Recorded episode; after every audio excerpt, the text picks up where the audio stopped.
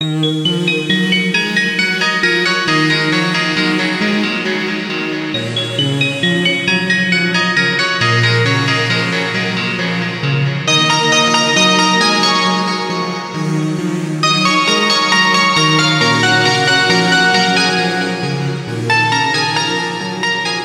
ちは、今本です。少し難しい本がある生活ラジオ。この番組は哲学書や草書などに興味ある方が私も読んでみようかなと思うきっかけを提供する番組です。それでは141回目ですね。よろしくお願いします。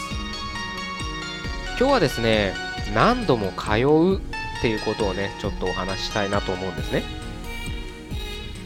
あまあ、常連まあ、上、まあ、いろんなね、あなたもね、いろいろお気に入りのご飯屋とか、まあ、カフェでもいいですし、本屋でも、何でもいいんですけれど、服屋でもね。あのーよくね、通う店があるかと思うんですけれど、好きな店って言ったらいいのかな？そういったところは、まあ、好きだから通うとは思うんですけど、あのー逆のね、ちょっと立場で考えてみてほしいんですよ。自分がそのお店にいる店員だとしてね、考えてほしいんですね。で、やっぱりちょっと親近感湧くじゃないですか。いつも来るからね。で、そういった時に、まあ、いつも来る人だみたいな風に思われると思うんですけれど、そこで、やっぱり何かね、特徴を出してほしいんですよね、僕は。と思うんですよ。というのも、やっぱり、常連って、なんか得することがよくあるんですよ。あのちょっとね、サービスが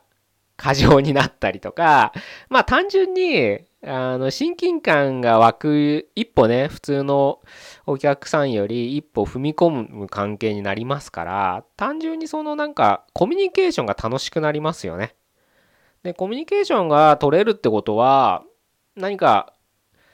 なんだろうな、自分の知らなかった業界の人の知識を得るチャンスにもなったりするわけですよ。そういうね、機会をね、ぜひとも自分でね、作ってほしいなと思うんですよ。あの、いろんな店をね、まあ、例えばご飯屋であれば、いろんな店をね、好きだからって言って、ネットとかで調べていくのももちろんそれはいいんですけど、なんか近所にある、うん、自分が好きでね、行きつけの店っていうのがね、行きやすい店って言ってもいいのかな？があれば、まあそういった店で、まあ足しげく通って、で、自分でね、店員に話しかけてみるってこともしていいと思うんですね、僕は。いきなし、ちょっとね、なかなか 最近はね、そういう人は少ないかもしれないですけどね、なかなか自分からね、うん、シャイボーイ、シャイガールが多いですから、というかむしろそんなね、あーな交流を深めるためにその店に行ってるんじゃないって思うかもしれないんですけど、せっかくね、行ってるんだったら、少し、うん、話しかけてみるといいことがあるんじゃないかなって僕は思うんですね。実際僕は、それをね、リアルドラクエみたいな風に言ったりもするんですけど、それですごくいっぱいいろんなことに出会えてるんですね。例えば、うーん、健康志向なね、お店に行くとするじゃないですか。そうすると、やっぱそういったところで働いてる人っていうのはそういう意識が高い人ですから、いろんな情報を知ってるんですよ。なので、もうね、そこで、もう、え、いつも何食べてるんですか？とかね、聞いちゃうんですよ。そうすると、やっぱりね、向こうも話が合うと思うと、いろいろ教えてくれますから。そうすると、都内で言えば、ここの店とかはいいですよとかね。うんあとは、その、私は宅配を野菜の宅配を頼んでるんですけど、ここは？とかってね、いろんな情報が聞けたりするんですよね。これってね、すごくね、いいですよね。っていうのも、まあ今ネットがあるから自分で調べられる情報しかないと思うんですよ。でも、調べるのって時間かかるじゃないですか。すごく時間かかりますよね。で、何がね、本当の情報だかわかんないじゃないですか。で、特にそれ、ご飯屋さんとかで言えば、その評価する人の基準で星の数とか変わってきますからね。で、僕らはどうしてもそれに引っ張られちゃいますから、やっぱり点数とかにね。いや、これは誰かの主観だと思っても、やっぱり星のね、点数が高い方がなんかいいんじゃないかって勝手に思っちゃいますよね。やっぱそういったのって頭ではな理解できるんですよ勝手にみんなが好き勝手つけてるだけだ好き嫌いでつけてるだけだって頭で理解しててだからこれがこの店の評価じゃないって分かってても見たらやっぱりなんとなくそれに引っ張られちゃうんですだか人間ってそういうものなので なかなか、うん、難しい平等に評価するのは。でそういうことを考えたらもうネット上なんかもうありすぎて何がいいんだか分かんなくなってきちゃいますよね。そういった時に実際に生の声を自分で手に入れるってことはすごくね役に立つんですよ。役に立つか人生に実りある有用なアイテムになるんですよね。僕はねご飯屋好きなんで結構あの、行くんですけれど大体そういう手法で数珠つなぎでどんどんあの、探していくんですよね。ただねここでね一点注意してほしいのは聞いたら必ず行くんですよ絶対に。聞くだけで終わる人がほとんどだと思うんですけど、聞いたら行くんです。ちょっと遠くても行くんです。ちょっとめんどくさくても行くんです。ちょっと高くても行くんです。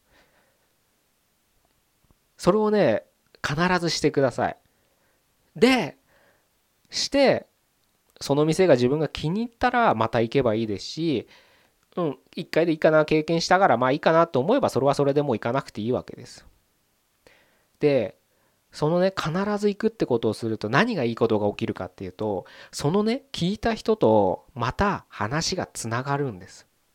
共通の話題ができるんです。あそういえばこの前紹介してくれた店行ったよ。あれだったね。やっぱあそこが良かったね。とかね。そうするとより深い関係になれるんですよね。それはまあ深い関係っていうとなんかいろんな重きが置かれるかもしれないですけど僕の言う深い関係っていうのはいろんな世界を見せてくれるってことなんです。カフェの店員でもいいですし服屋の店員でもいいです本屋の店員でもいいですけど自分がね働いてない業界でその道で働いてる人の見てる世界っていうのはもう僕からしてみたら別世界なんです。その話を聞けるってだけでいろんなアイデアがありますよね。アイデアの種になったりするわけですよ。それをね是非とも自分の手でそのなんだろうなチャンスを広げていくってことをしてほしいなと思って今日こういう話をしてます。やっぱりねなんだろうなチャンスは平等にあるとかなんかいろんないいこと言われるかもしれないけどそういうのはやっぱね確かにそうなのかもしれないけどまあ自分でねやっぱり積極的に掴みに行く方が能動的に動く方が多分可能性は上がるし成功する。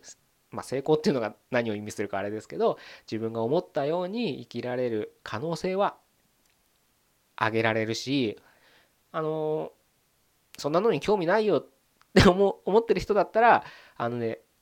やっぱ充実感がありますよ。自分で何かを決めてるって。でそれでいろんな人と出会えますから。あ面白いなって。普段ねいつも会社いつも同じ人とばっか接してるとで特に仕事なんてねしてる同僚とか、えー、だとやっぱりね愚痴ばっかなんですよねみんな。やっぱ同じ環境にいたらそうなっちゃうんですよ人間って。愚痴なんか言いたくないと思っても嫌なとこが目つくわけですよ。人のね。そうするとやっぱ言いたくなりますよね愚痴って。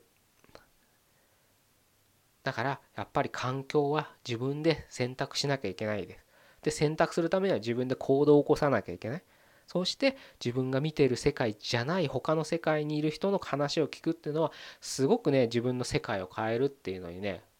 役立つ行動になると思うので是非ともねあの本当身近なねいつも行ってるご飯屋さんとかいつも行ってるカフェとかね本当そういうところであの実践していただければなと